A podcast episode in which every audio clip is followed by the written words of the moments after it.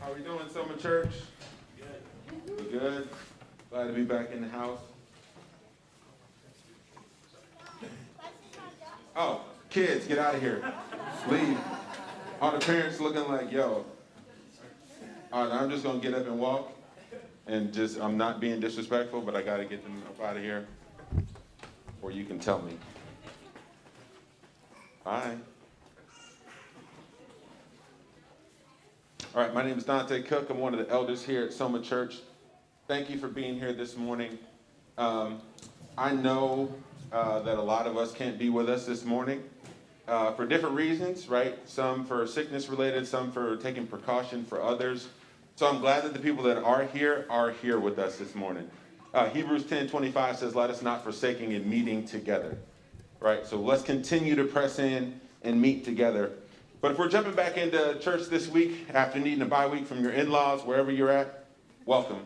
Um, about 28 of us last week had a wonderful time gathering, fellowshipping, worshiping together. Hey, that was, hey, the people here, it might have been less than 28, I'm gonna be real. Um, but that's all right with me because the word says we're two or more gathered. I'm here also. So God is with us, was with us last week, and is with us today. So if you need to catch back up, please go back and listen to the podcast from last week. We're going through a series on First John and diving into what does it mean to have fellowship with God the Father and Jesus Christ and with one another. The podcast starts a little muffled. So not only do I look like Bane, but I sound like Bane. I'm like, you merely adopted the darkness. I was born in it, you know? That's literally what it sounds like the whole time. Like I'm in a cave and I'm an evil, but it's okay. Pick it back up on last week's teaching where we introduced John. And John was in a, a part, uh, an elite, a part of an elite group of disciples. So there was a group of disciples, Peter, John, and James, that had unique access and fellowship with Jesus that the other 12 even did not. They were on Jesus when he was on the mountain when he was transfigured. They saw God speaking with Moses and Elijah in his transfigured form. They saw God in all of his glory and his glory to come. They were with God when he went to heal Jairus' daughter when they brought her back from the dead. Only those three, right? They were with Jesus when he was at his lowest moment in the Garden of Gethsemane, right? The, the, the place where the olives are being crushed, Lord, because they, they, Jesus asked them specifically to pray with him, to be with him in that lonely time. But it says, even of that elite group, five times in the Gospels it says John was the one whom he. John had a unique access to Jesus. John was sitting next to Jesus and said his head was on his bosom. I don't know how Jesus was um, eating, with somebody on your chest. My kids do that all the time. I'm like, yo, I need space. Like, you want me to give you this little bite, but I can't cut with you on me at the same time. So, John has a unique access to Jesus, and John, it says in doing my research, right, of all the disciples that died, most of them were murdered or martyred, right? John died differently. It said he, he died of old age, right? That's what he said. John was actually the writer of what they believe chronologically to be the last three written books of the Bible John, the Gospel of John, the three epistles of John, and the book of Revelation. So John had unique access because he had to tell us something after all the disciples had passed away. The mysteries of God is what they talk about John revealing to us. So John has unique insight and access to God and what he's speaking to us. And one of the most important things that he's trying to convey to us in 1 John 1 through 4, chapter 1, verses 1 through 4, is that I have seen him. I have touched him from the beginning, right? When we were first revealed that he was Christ, he was the eternal God in the flesh, here for us to rectify and sanctify us and save us from our sins. I knew him, I touched him, I fellowship with him, and I want to tell you how we can have that same fellowship. Not only with Jesus, not only with God the Father, but with one another. And it says, the purpose in writing John, cover his intentions there. He says, now Jesus in verse uh, chapter 20 verses 30 through 31 and this is the gospel of John. Now Jesus did many other signs in the presence of the disciples which are not written in this book. But these are written so that you may believe that Jesus is the Christ, the Son of God, and that by believing you may have life in his name. His purpose for writing John was so that we would believe. That's not his purpose in writing 1 John. We went through that last week. Just a recap. His purpose in writing 1 John, 1 John, chapter 5, verses 13, it says, I write these things to you that you that to you who believe, so it's people who are already believers, in the name of the Son of God, that you may know that you have eternal life. And this is the confidence that we have toward him that if we ask anything according to his will, he hears us. And if we know that he hears us in whatever we ask, we know that we have the request that we have asked of him. He's alluding to John chapter 15 when he's talking about abiding in Jesus. He says, If you do my commandments, if you do these things, anything that you ask of me and my Father, my Father will give to you. He's talking about abiding, being in fellowship. And he also states very explicitly in John chapter 1, verse 4, he says, I'm writing these things to you so that your joy may be, that your joy may be complete. We would know about the completeness of talking about that. So, the whole book in a nutshell, he's talking about moving from the beginning of our relationship with God and hearing Jesus, calling him, receiving his call, believing in him as the only way to salvation and being justified, to sanctification, which is having surety, having surety of our eternal life by being in fellowship with God the Father and Son the Jesus Christ, the helper, through the helper that Jesus refers to in John 14, 15, 16, and 17. So one of the things that I also said last week, recapping before we dive in, a lot of the things that he's speaking about, a lot of the things that he's talking about, he is interweaving teachings that are like literally one to one in parallel with what Jesus is speaking to the disciples in John chapter 14, 15, 16, and 17. Read it. It's uncanny, it's unbelievable. I was sleeping on First John. First John is packed with a lot of stuff. Okay? And so, one of the other things that I talked about last week, again, setting the stage, because a lot of us are new again, um, is that this book is not to condemn you. It talks about six liars being in this book, five of which are believing Christians, and one group of liars is a group of liars that doesn't believe that Jesus is God himself. But it's a book that can seem very condemning. It's a book that can seem very legalistic, but that's not the heart and that's not the purpose as we're diving in, as we're digging in. So, Jesus wants to have fellowship with you. John wants to communicate that Jesus, the creator of the universe and the maker of your soul, wants to have a relationship with you. And that's my prayer for this morning and throughout this series. Overall, just as an overall cast, that we would move from a God, a view of God that feels condemnation, to a view of God that is looking to and feeling invited to eat at the table with Jesus and have communion with him, fellowship and relationship with him. Let's pray really quick before we dive in. Lord, we thank you today for allowing us to gather here to meet as members, as ordinary people, as sinners who don't always walk in the light, Lord, to confess with one another, to connect with one another, to worship corporately together, to be reminded of our brokenness in light of a holy Savior together, and to press forward, walking arm in arm alongside each other towards our sanctification, towards our glorification, Lord. That it says in 1 John chapter 3 that we will look like you, Lord. When you appear, Lord, the real versions of ourselves appear, Lord. We long for that day. In the midst of our daily brokenness, Lord, in the midst of all of the hurt and things that we are uh, receiving from other people, that we are giving to other people, Lord, we confess. And Lord, we know that you are righteous and you are faithful to forgive us and to cleanse us for all of our sins, all time. In Jesus' name we pray. Amen. All right, let me grab my Bible. Here, really quick, I have one little homework assignment for you all.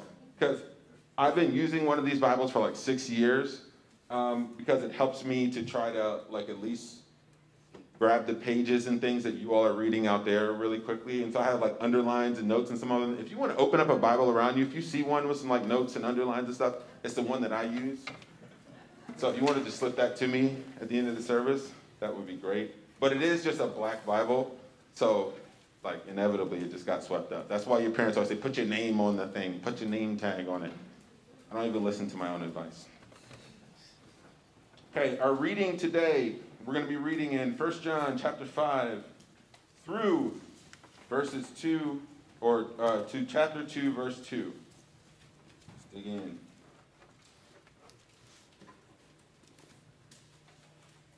our black Bibles, I believe that's page 1021. That's what it was last week. Unless it changed. God's word is the same. Remains the same. It's not that. Huh? Uh, It's, Oh. a, li- it's a living word, but not that kind of Oh, okay. I got you. Got you. Got you. Got you. Got you. Yeah. Oh, the word just walked off the page. Walked. You know, what the? Trying to read and pray, Lord. The words are not here that you showed me yesterday. Okay, we're gonna start in verse five. Oh, thank you. Thank you. That is it. We. Oh man, thank you. Oh man. This is this is a lifesaver. No, this is good. I, I mean, I always I read this again. I told you guys about my. Uh, I've learned so much from Mark Batterson, uh, but one of the things he always says is like pray with a pen, read with a pen. Um, he said the longest pen or, or the shortest pen is longer than the uh, than the longest memory. Okay, that's one of the things he said. So I underline, I read, I write a lot. So thank you for this. There's so many nuggets in here that I would have been really sad to lose forever. Okay, verse 5. This is the message that we have heard from him and proclaimed to you that God is light, and in him is no darkness at all. If we say that we have fellowship with him while we walk, walk in darkness, we lie and do not practice the truth. But if we walk in the light as he is in the light, we have fellowship with one another, and the blood of Jesus, his son, cleanses us from all sin. If we say we have no sin, we deceive ourselves, and the truth is not in us. If we confess our sins, he is faithful and just to forgive us our sins and to cleanse us from all unrighteousness. If we say we have not sinned, we make him a liar, and his word is not in us. My little children, I am writing these things to you so that you may not sin. But if anyone does sin, we have an advocate with the Father, Jesus Christ the righteous. So we're going to be breaking up this teaching into three sections. The foundation, who God is. And it states very clearly, it says God is light. So we're going to be going through that and unpacking that. What does that mean? The application, okay, there's going to be two applications. It's going to be walk in the light. That's the first application. The second application is going to be don't claim, admit, and confess. Okay, and then the third piece where we land the plane is the assurance of the good news. Jesus Christ is your advocate. Share that good news with other people. Three sections. Y'all be like, I usually float around. Y'all don't know where I'm going. You got three sections today foundation, application, two points, and assurance. Okay? God is like, in the very first verse in reading John, John is revealing who God is. It's an essential part about God's character. God is gracious, but nowhere in the Bible do we see it say that God is grace. God is merciful, but we never see it say that God is mercy. But in this book, he's revealing parts about who God is. He says God is light. And in chapter 4 in this book, we also see that God is love. God is light and God is love. But God has been giving us clues about him being the light from the very beginning of the Bible to the very end. Genesis 1, verses 1. In the beginning, God created the heavens and the earth. The earth was without form and void, and the darkness was over the face of the deep, and the Spirit of God was hovering over the face of the waters. And God said, Let there be and there was, and God saw that the light was good, and God separated the light from the darkness. God called the light day, and the darkness he called night. God, from the very first chapters of the Bible, is revealing something about himself. In the void of the earth, in the darkness of the earth, he inserts himself into that place. And it said it's instantly filled with light as soon as he commands it and he calls it. Let's go all the way to the back of the Bible. Okay? Revelation chapter 21, verses 22 through 24. And I saw no temple in the city. Who also wrote this part right here? John. Right, hey, hey, hey, we tying it together. And I saw no temple in the city, for its temple is the Lord God the Almighty and the Lamb. And the city has no need of sun or moon to shine on it, for the glory of God gives it light. And its lamp is the Lamb. By its light, the nations walk, and the kings of the earth will bring their glory into it. Jesus himself is the light which we will look upon in salvation. We depend upon the sun for everything that we have in this earthly form. But even the sun has dark spots. It says in Jesus, there's no darkness at all. This is an even more perfect light, an even more powerful light, an even more glorious light than we experience now in the sun, which sustains everything on this earth. Powerful thought. Revelation 22, verse 5 And night will be no more. They will need no light or lamp or sun. for the Lord God will be their light, and they will reign forever and ever. In the Gospel of John, John says in 319, he says, The light of the world, the light has come into the world. And in John 8, Jesus says, I am the light of the world. John is being very clear about the foundation of who Jesus is, what Jesus represents.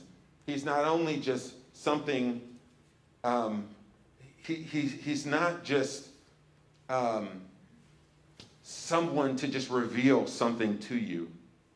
He is the very being in essence which reveals the truest things about you. He is the very essence of the things which reveals the truest things about you. And light is used in, throughout Scripture roughly 200 times as a synonym for infinite holiness and purity and perfect righteousness. And God is light. In him, there's no darkness at all. There's nothing in God but absolute purity, absolute perfection, absolute holiness. And you say, well, how can I, a guilty sinner, ever have fellowship with that infinite and holy God? I might as well give up. I'm going to be honest. I stand no chance. If he can discern every secret thought of our heart, if he sees every evil way in me, how can I ever have fellowship with him? How could I ever, being in darkness, have perfect fellowship and communion and connection with him at all? Okay. John is going to provide a way. Let's not stay in hopelessness. Let's recognize the gap of perfect holy, perfect purity, and perfect um, perfection in God being light. Let's recognize the gap, but let's not dwell in the gap. John is going to give us a way to move in the gap. So, one thing that he is saying, though, if you will have communion and connection and fellowship with God, it cannot be in darkness. It must be in the light. If you want to have connection and fellowship and communion with God, if you want your joy to be complete, it must be in the light. It cannot be in darkness. So John isn't going to leave us there. John isn't going to leave us resting on verse 5. Then it runs away. He's going to give us the application. How do we do that? Verses 6 and 7. If we say that we have fellowship with him while we walk in darkness, we lie and do not practice the truth. But if we walk in the light as he is in the light, we have fellowship with one another, and the blood of Jesus, his son, cleanses us from all sin. So, in Scripture, we have this reality of full forgiveness of sins in the moment that we believe in Jesus. This is the past, this is the present, and this is forward through all eternity. There is a one time receipt for all of your sin. It says all sins when it talks about in this verse, if you look at it closely. That's done as soon as we accept Jesus and we believe in our heart and we accept his salvation. But there's a reality of us daily needing to live and to walk in that blood and in that forgiveness, lest we believe that that grace was cheap. John chapter 13, let's flip there. I told y'all, when y'all, whenever I preach, y'all are gonna get arthritis or paper cuts. Whether you got a physical Bible or you scrolling on the screen. But we're gonna do this together. We're gonna do it together.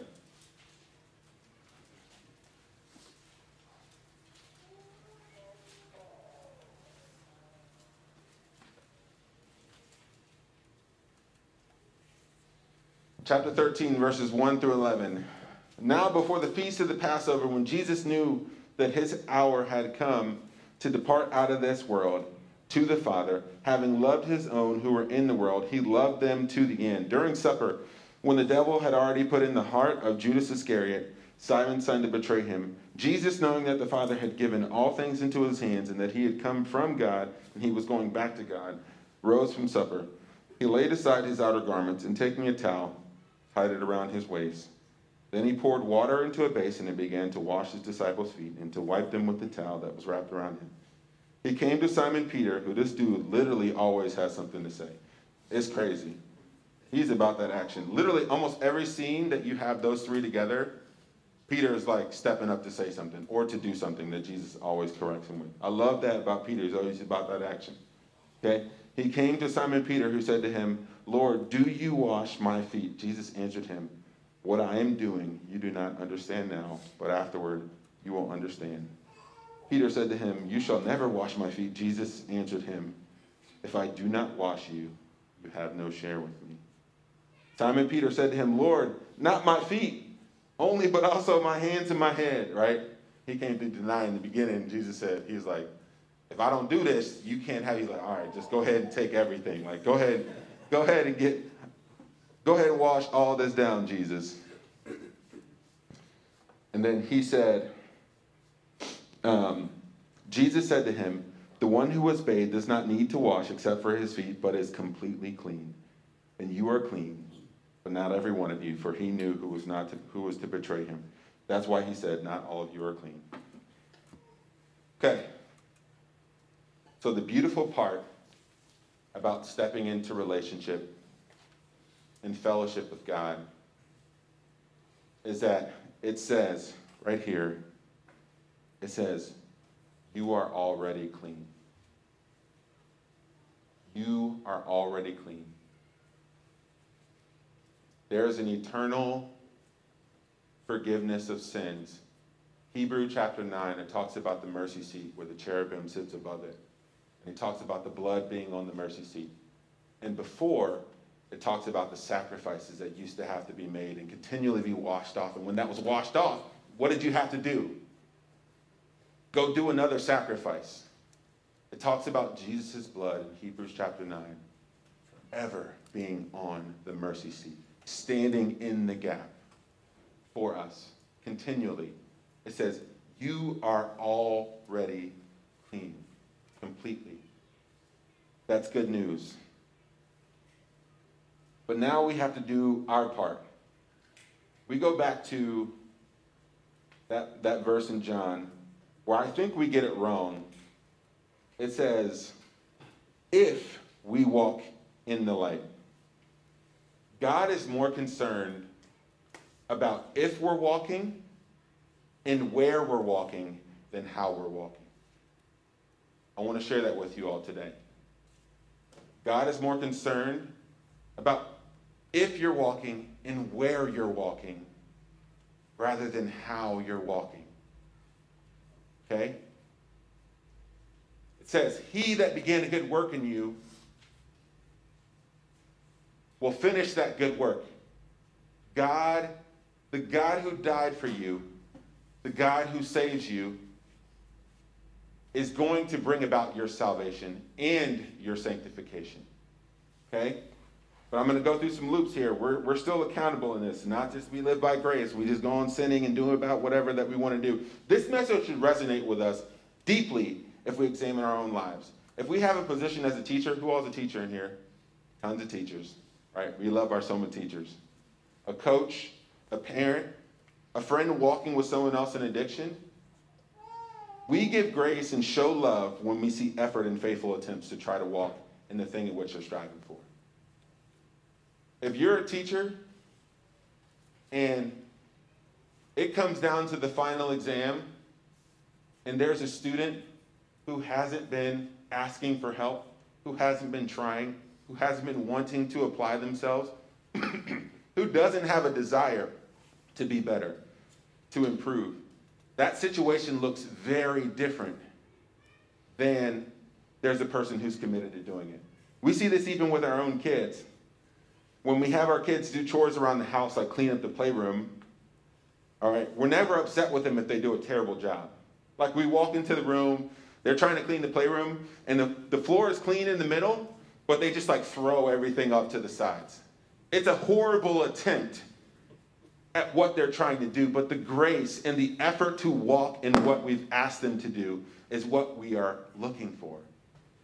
It's our job over time to teach them how to correctly clean, how to correctly walk, how to correctly live into the things that we've asked them to do, into the commandments of God. From there, we lovingly come alongside them and help them do it correctly. That's sanctification. God the Father wants to walk, wants us to walk with Him imperfectly.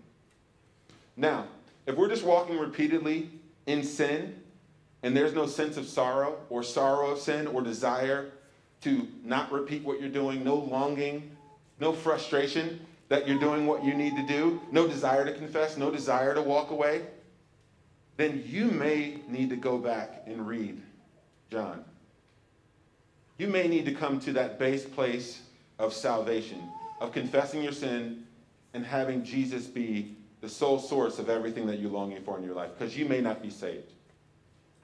But the very fact that if you have that longing, like Paul says, for I do not understand my own actions, for I do what I do, for I do, for I do not do what I want, but I do the very thing I hate. Now, if I do what I do not want, I agree with the law that is good. So now it is no longer I who do it, but sin that dwells in me. For I know that nothing good dwells in me, that is in my flesh.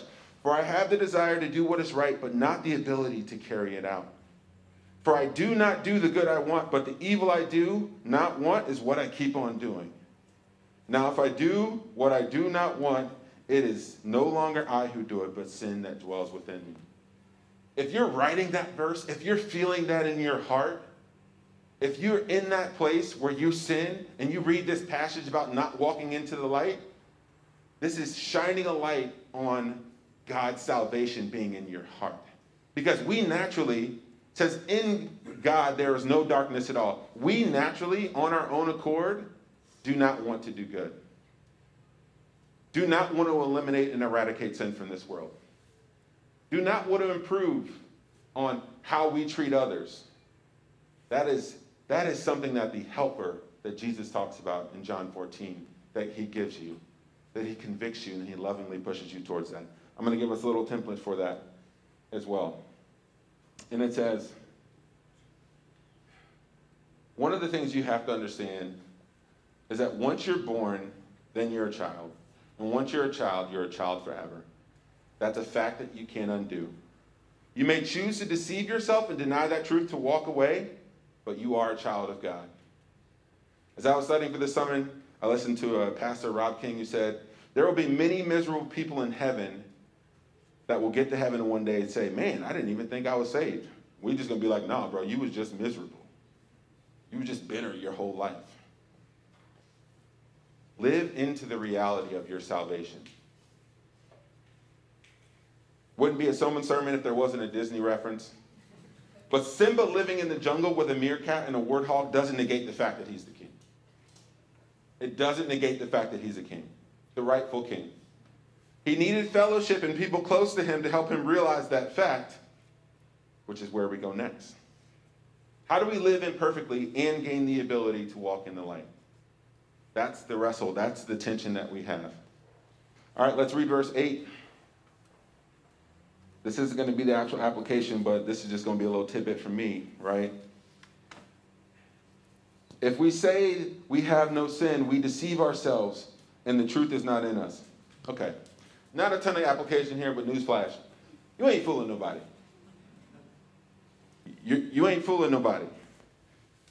If we say we have no sin, it doesn't say that we deceiving everybody else. It says we deceive ourselves. People gonna look at you sideways. Like, which one of you men who are like married in the house can go to your wife and be like, mm, baby, I ain't got no sin. Now I don't know what you on, but me, no sin. Right?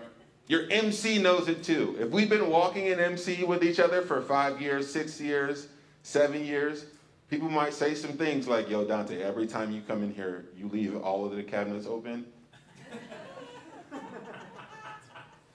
you don't laugh. That's the that's the my my MC, my friends come over and they give me a really hard time. Your stuff stinks. Don't be delusional. Be real. That's what our generations want these days. Leadership tip, right? This is in leadership class, business 101. Don't politic. Don't cover up the truth, thinking that the people that you are serving won't be able to handle the weight of the stress of the numbers of the things that you're about to tell them. Be real, be vulnerable, and you'll gain much more influence in what you're doing. That's a side tip. Second application, verses 9 and 10. Don't claim, admit, and confess. Second application, don't claim, admit and confess. If we confess our sins, he is faithful and just to forgive our sins and to cleanse us from all unrighteousness. If we say we have not sinned, we make him a liar, and his word is not in us. That is a very serious thing, uh, calling God a liar. Like, it's so funny.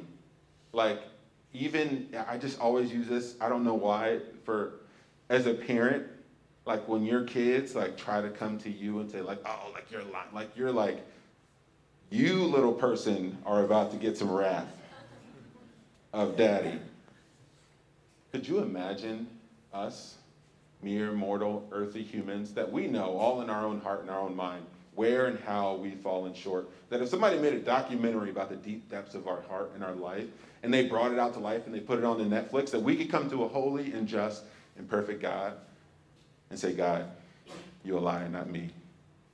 That would be literal insanity. The truth would not be in us. Let's guard our heart from doing that. Let's guard our heart from doing that. How do we do that?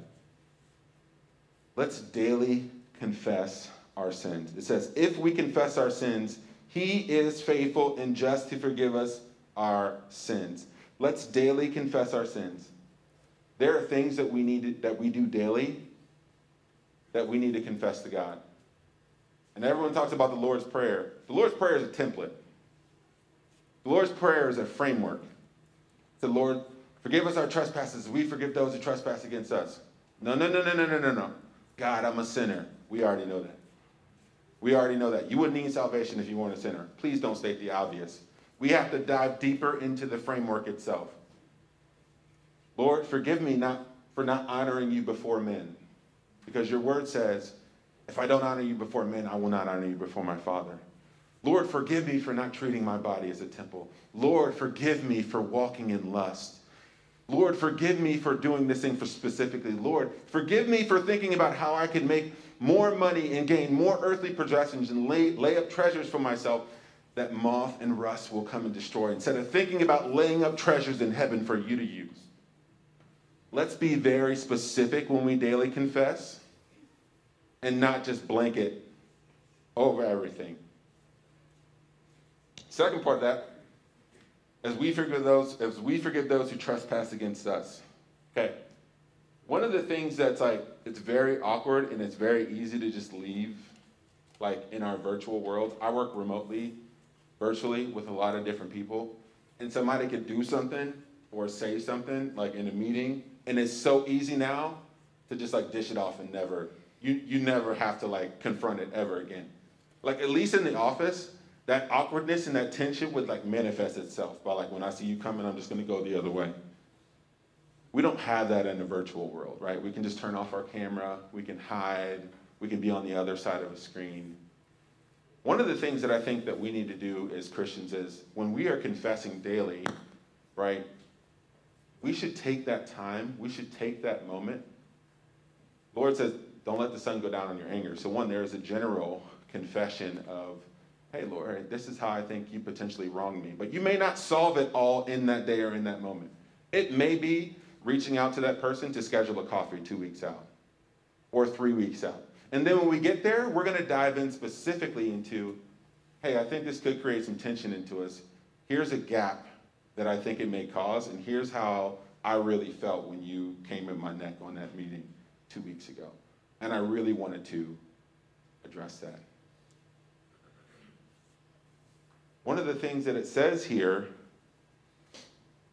is it says, But if we walk in the light as he is in the light, we have fellowship with one another.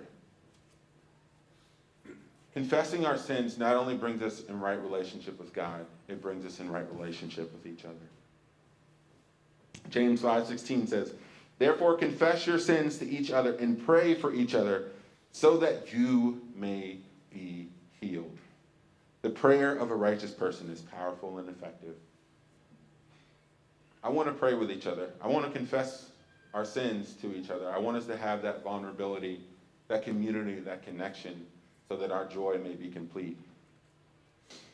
Here's one book that talks about doing confession in community. I've talked about this book a lot. It's real thin, real simple. Um, it's called Life Together by a guy named Dietrich Bonhoeffer. Um, it says, In confession, the breakthrough to community takes place.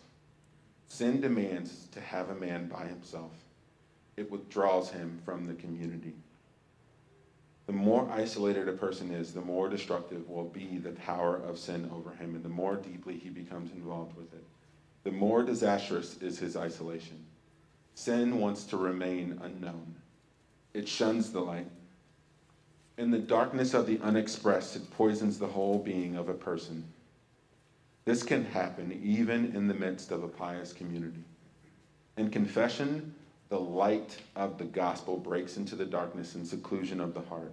The sin must be brought into the light. The unexpressed must be openly spoken and acknowledged. All that is secret and is hidden is made manifest. It is a hard struggle until the sin is openly admitted. But God breaks gates of brass and bars of iron since the confession of sin is made in the presence of a Christian brother, the last stronghold of self justification is abandoned. One of the things that I think as I've been going back into this and reading Revelation, because John wrote, wrote both books, is either we bring our sins to God for salvation initially and then to each other continually, or we bring them to God all at once on Judgment Day. Either we bring our sins to God initially to receive salvation and to Him and to each other on a regular, continual basis, or we bring them all at once on Judgment Day. You're going to bring your sins to be atoned for. It's where and how you do it, and the freedom that you live from as a result of doing it. Don't do it before it's too late. We're all going to have to do it. Okay. A couple more points before we get into assurance, and I'm closing down here. Denying our sins is, is part of what it means to walk in darkness. Confessing our sins is part of what it means to walk in the light. Denying our sinfulness cuts off the fellowship with God and with others, and confessing our sins opens the channel of forgiveness and cleansing. We confess from our salvation, not for our salvation. It's evidence of what's already true about us. So, one of the things that I'm trying to reframe again, how and why I do things. We confess sins from our salvation and not for our salvation. The reason that I read the Bible is not so that I can be saved. The reason I read the Bible is because I'm saved. The reason that I confess with you is not to be saved. The reason that I confess with you is because I am saved and I want his blood to cleanse me from all unrighteousness. The process of sanctification is this the longer we walk with Christ in the light, the holier he makes us, the more awareness we have of our sins. Holiness doesn't blind you to the sin, it just makes you more aware of it. The longer we walk with Christ, Hopefully, we're not sinning more. Hopefully, we're sinning less, but we will become even more aware of the things that we didn't think were sin. That's what holiness does to you.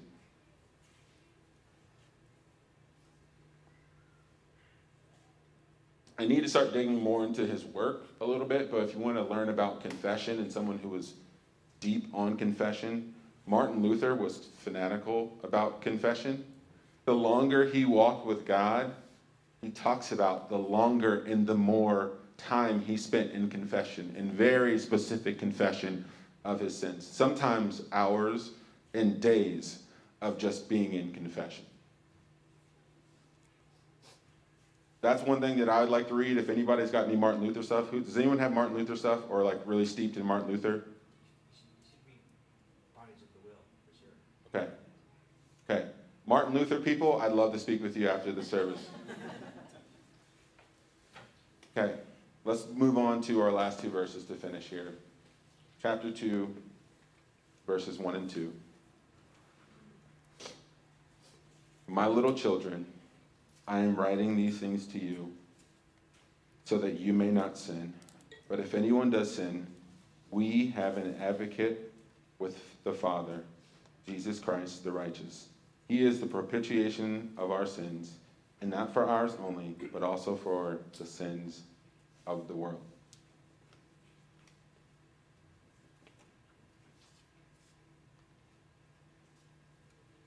One of the things that um, he's saying right here, he's saying, obviously, don't sin. Like in the willingness, like in your willingness of your heart and your desire. Because it does say in several parts in scriptures, I think it's Second Thessalonians 2, those that continually walk in darkness, God hardened their heart. There are examples of willful choosing to walk in darkness. I think that's what John is getting at here. He's saying, hey, you have the opportunity to walk in the light or walk in darkness. Don't sin. Don't sin. Choose the light.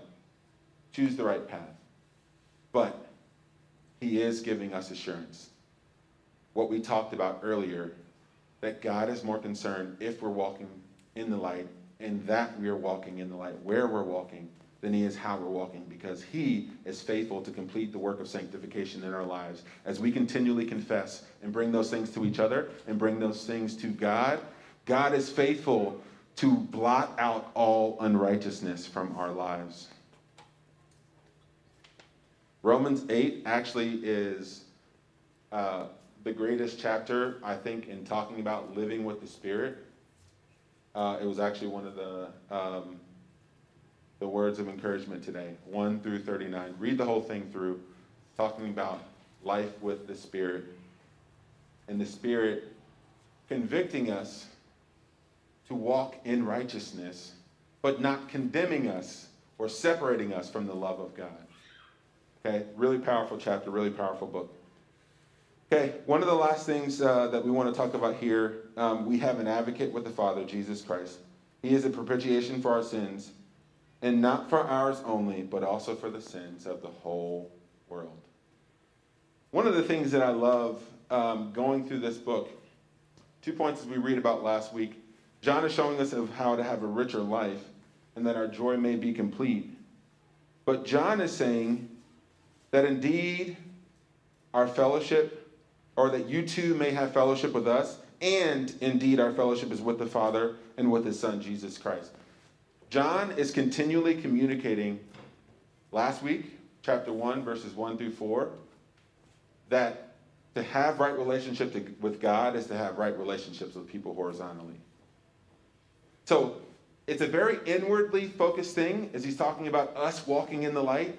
But at the very end here, it says, and not for ours only, but also for the sins of the world. You're called into relationship with God so that you can be a blessing to other people. So that you can share the template for how to confess and how to walk in humility and vulnerability, and one who knows that their stuff already stinks to other people around you, that other people may grow and gain in the process of sanctification and knowing God, right? Confessing and cleansing ourselves from our sin, walking in the light is not only a benefit for us in our relationship with God, but our relationship with us in our community. So let's be people that walk in the light. Let's be people that don't claim to have it all together, that admit and confess. And let's walk from freedom. Freedom that we have the assurance that if we do sin, not if, when we do sin, that Jesus is our attorney. It says that Jesus is our propitiation for our sins. That we have an advocate with the Father. Jesus isn't going to fight for you on behalf of, he's not going to your boss. He's not going to uh, some other person out in the world, some king. He's going to the Father to advocate on your behalf. Let's walk in that freedom and let's walk in that assurance. Hopefully, that fuels us to be more vulnerable, more open, and more free. To just be okay being in our sin, but not okay that we're going to stay there. Okay, that God is going to fulfill and be faithful to complete the good work that He started in us. Amen? Amen? How we believe in that every week, how we recognize that every single week is through our acts of communion that we do together. It is a physical act, it's a ritual act that we do together to remind us of the sanctification of our sins is a weekly process. But the blood of Jesus, which we take and we drink from every week, is to rem- remind us that Jesus' blood is on the mercy seat.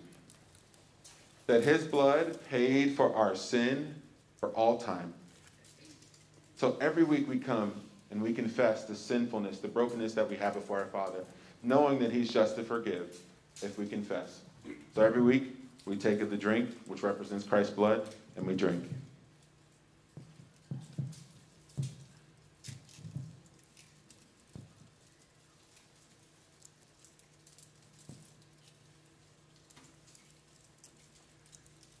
We also take Christ's body, which was broken for us, so that we might be in relationship with God, that He paid the penalty of sin for us and for all time.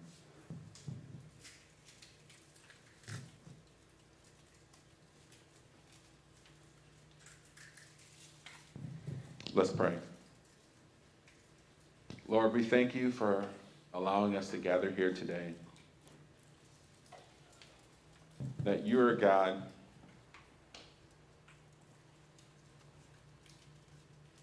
who came down to earth to show us your love, who came down to earth to be the representative for the penalty that we should have paid. And God, you send us a helper to help us grow in our sanctification, to help us grow in our communion and in our fellowship and our connection with you, God the Father, with God the Father, and with you, Jesus Christ. I pray, Lord, that we would be a community, that we would be a church, that we would be a people, Lord, that walk in the light, that people would see our good works and honor God as a result, that people would see us being a community that's humble, with our knees to the ground, with our arms out open, saying, Forgive me for what I've done. Forgive me for falling short. And walking in freedom in a way that inspires other people to join into that.